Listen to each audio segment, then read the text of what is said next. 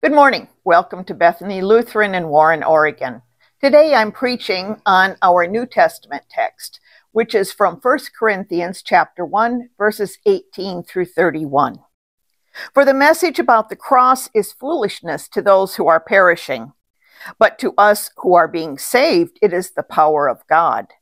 For it is written, I will destroy the wisdom of the wise, and the discernment of the discerning I will thwart. Where is the one who is wise? Where is the scribe?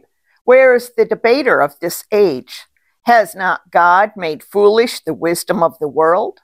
For since in the wisdom of God, the, in the wisdom of God, the world did not know God through wisdom, God decided through the foolishness of our proclamation to save those who believe.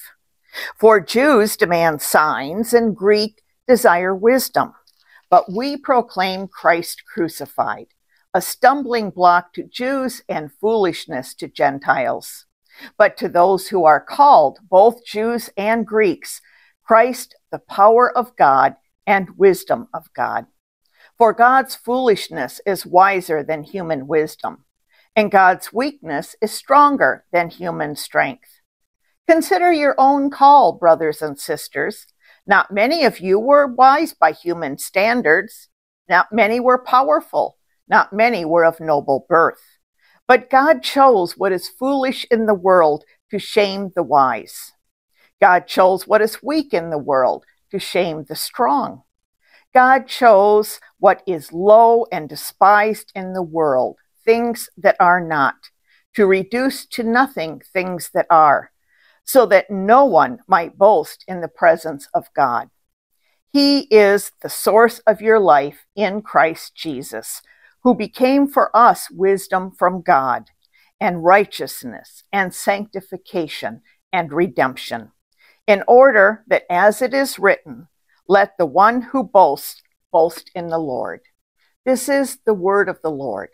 Thanks be to God. Let us pray.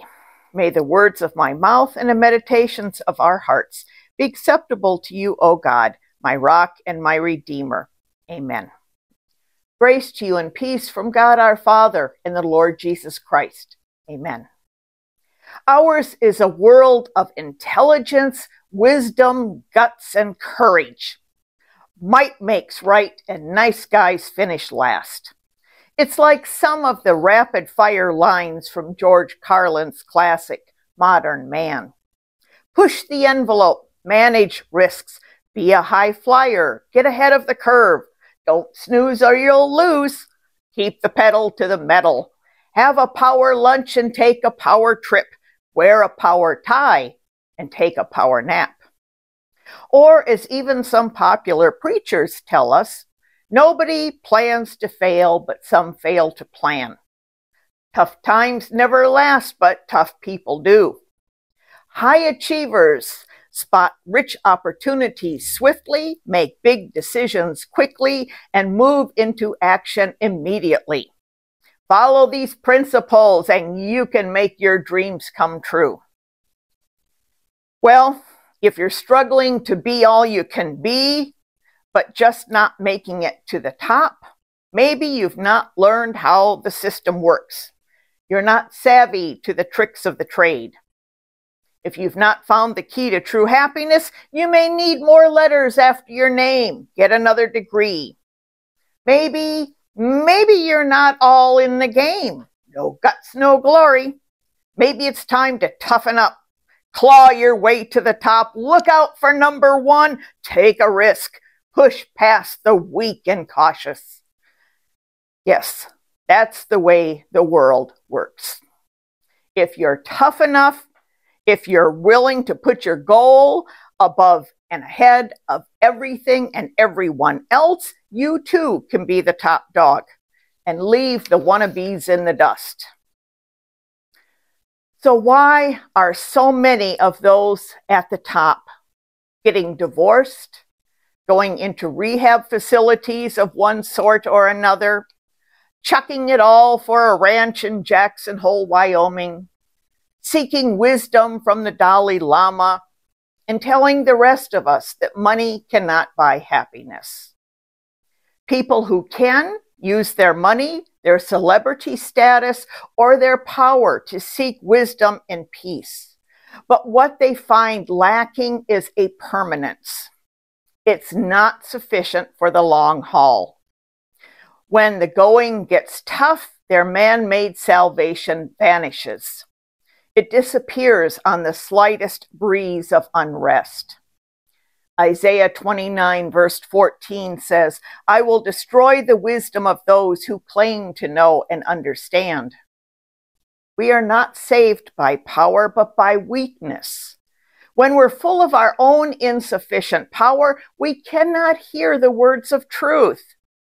However, when we are at our weakest, when we are stripped bare, when there are no more worldly distractions, then we can finally hear the Spirit of God calling us to the only true and sure way to salvation.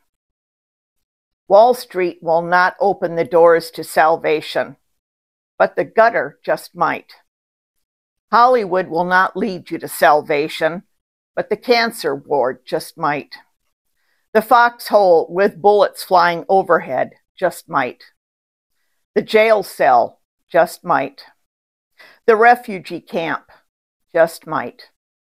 The soup kitchen at the homeless shelter just might be the place that a person finds salvation. Because when the bottom falls out of our lives, we are ready to hear the message of God's lasting hope. Everything the world offers will lead you down a dead end detour. But when you reach that dead end and turn around, you will see a nail scarred Jesus with his arms reaching for you, waiting for you. Yes, we proclaim Christ crucified. We preach that Christ was nailed to a cross to give believers salvation from certain eternal death. We do not have to fight a battle that we cannot win, for Christ did it for us.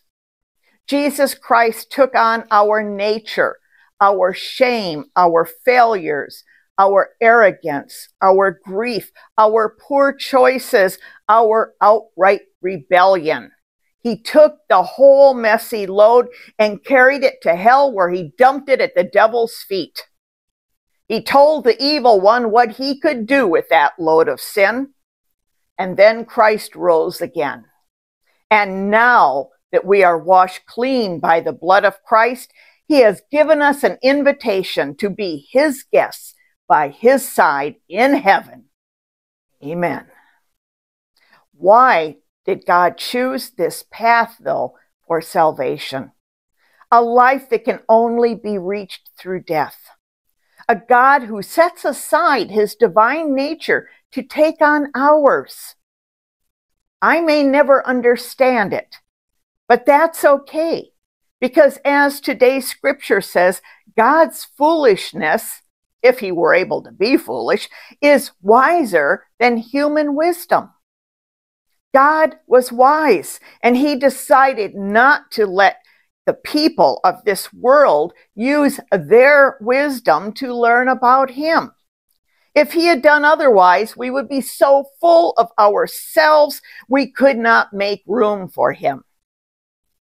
The ultimate gift of the riches of heaven can only be attained through a nobody from nowhere born in a barn to a peasant family as an adult, he has no home, no steady job. He lived off handouts. His friends deserted him when he needed them the most, and his brothers thought he was a fanatic, if not a downright lunatic. And in the end, he died a criminal's death and was buried in a borrowed tomb. What was God thinking? But God's ways are often foolish if not absurd, to this world.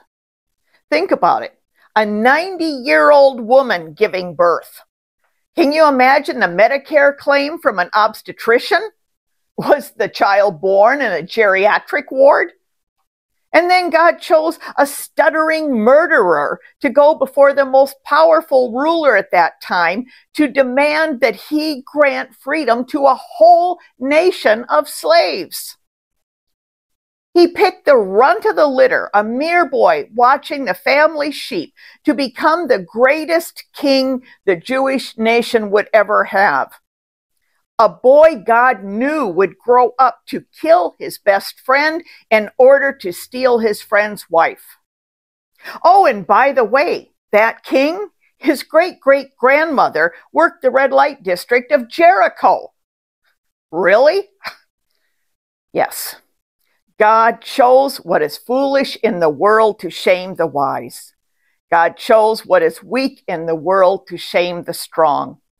God chose what is low and despised in the world, things that are not, to reduce to nothing things that are, so that no one might boast in the presence of God. So, once again, why did God choose the path of an ugly, shameful death? I say it was to prove his love for us. You see, God created mankind out of love and provided for all our needs in abundance. But human nature thought we could do better. And out of his love, God let us walk the path we chose. We mucked up our lives, our minds, our spirits, our relationships, and the very world around us. And God waited patiently for us to acknowledge the error of our ways and return to his loving care. But again, we chose our foolishness over God's wisdom. And so, out of his love, God sent prophets to warn his people. And still, we continued to follow our path instead of his. And by now, we have built such a debt of guilt that we cannot pay. So again, to prove his love, God sent his son Jesus to pay our debt. Before he did so, Jesus lived among us as one of us so that no one could say, You just don't understand. Jesus fully understands what we face. And then he was crucified to death to accomplish the death of death. Jesus wiped out all future debt to sin. He wiped out our debt without our asking for help, without our deserving his help. He paid the price in full for our future sins because he canceled out death completely.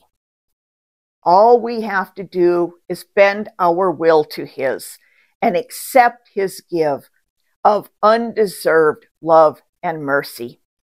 His gift is ours for the asking. And so the cross defines our world. It was that darkest moment in history, that moment of our Savior dying on a cross that led to the light that darkness cannot overcome. And so we live as people of grace righteousness, holiness, and redemption are ours through grace. This is the gospel of our Lord and Savior, Jesus Christ. Thanks be to God. Amen.